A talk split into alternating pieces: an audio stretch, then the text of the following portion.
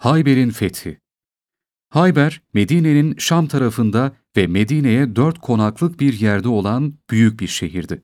Etrafında birçok kaleler ve pek çok hurmalıklar ve tarlalar vardı. Yukarıda anlattığımız gibi Medine civarında yurt tutmuş olan Yahudilerin kimi sürgün, kimi öldürülmüş olduklarından geri kalan çoğu Hayber'de toplanmışlardı. Hatta Nadiroğullarının başı olan Hüyey bin Ahtab kabilesinin kıymetli eşyasını getirip Hayber'de gizli bir yere gömmüştü.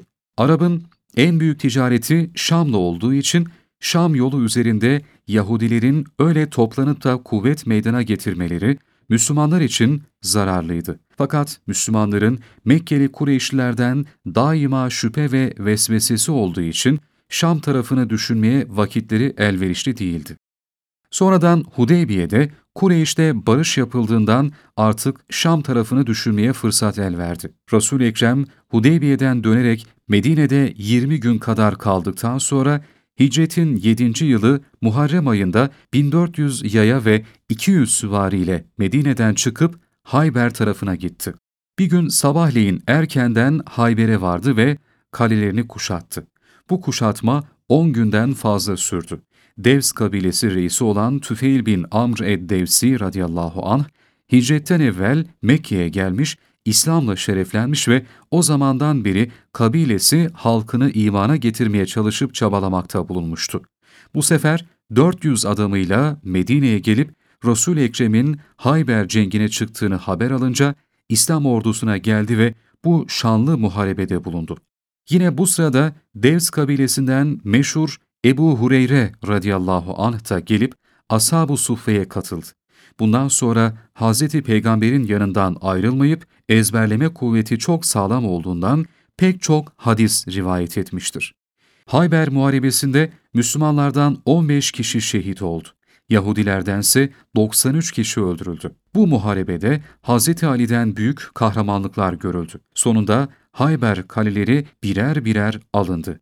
Pek çok mal ve eşya ele geçirildi. Resul-i Ekrem Hayber'den dönünce Vadil Kura bölgesine gitti ve oradaki Yahudileri dine çağırdı. Yahudiler imana gelmeyip karşı durdular. İçlerinden biri dışarı çıkıp birebir çarpışacak bir yiğidin karşısına çıkması için meydan okudu. Zübeyir radıyallahu an onu öldürdükten sonra başka biri çıktı. Hazreti Zübeyir onu da yok etti. Daha sonra arka arkaya er meydanına çıkan Yahudilerin birini Hazreti Ali ve ikisini Ebu Dücane radıyallahu an öldürdü. Böylece Yahudilerin 11 neferi öldürülmüş oldu. Sonra yürüyüşte Vadil Kura alındı.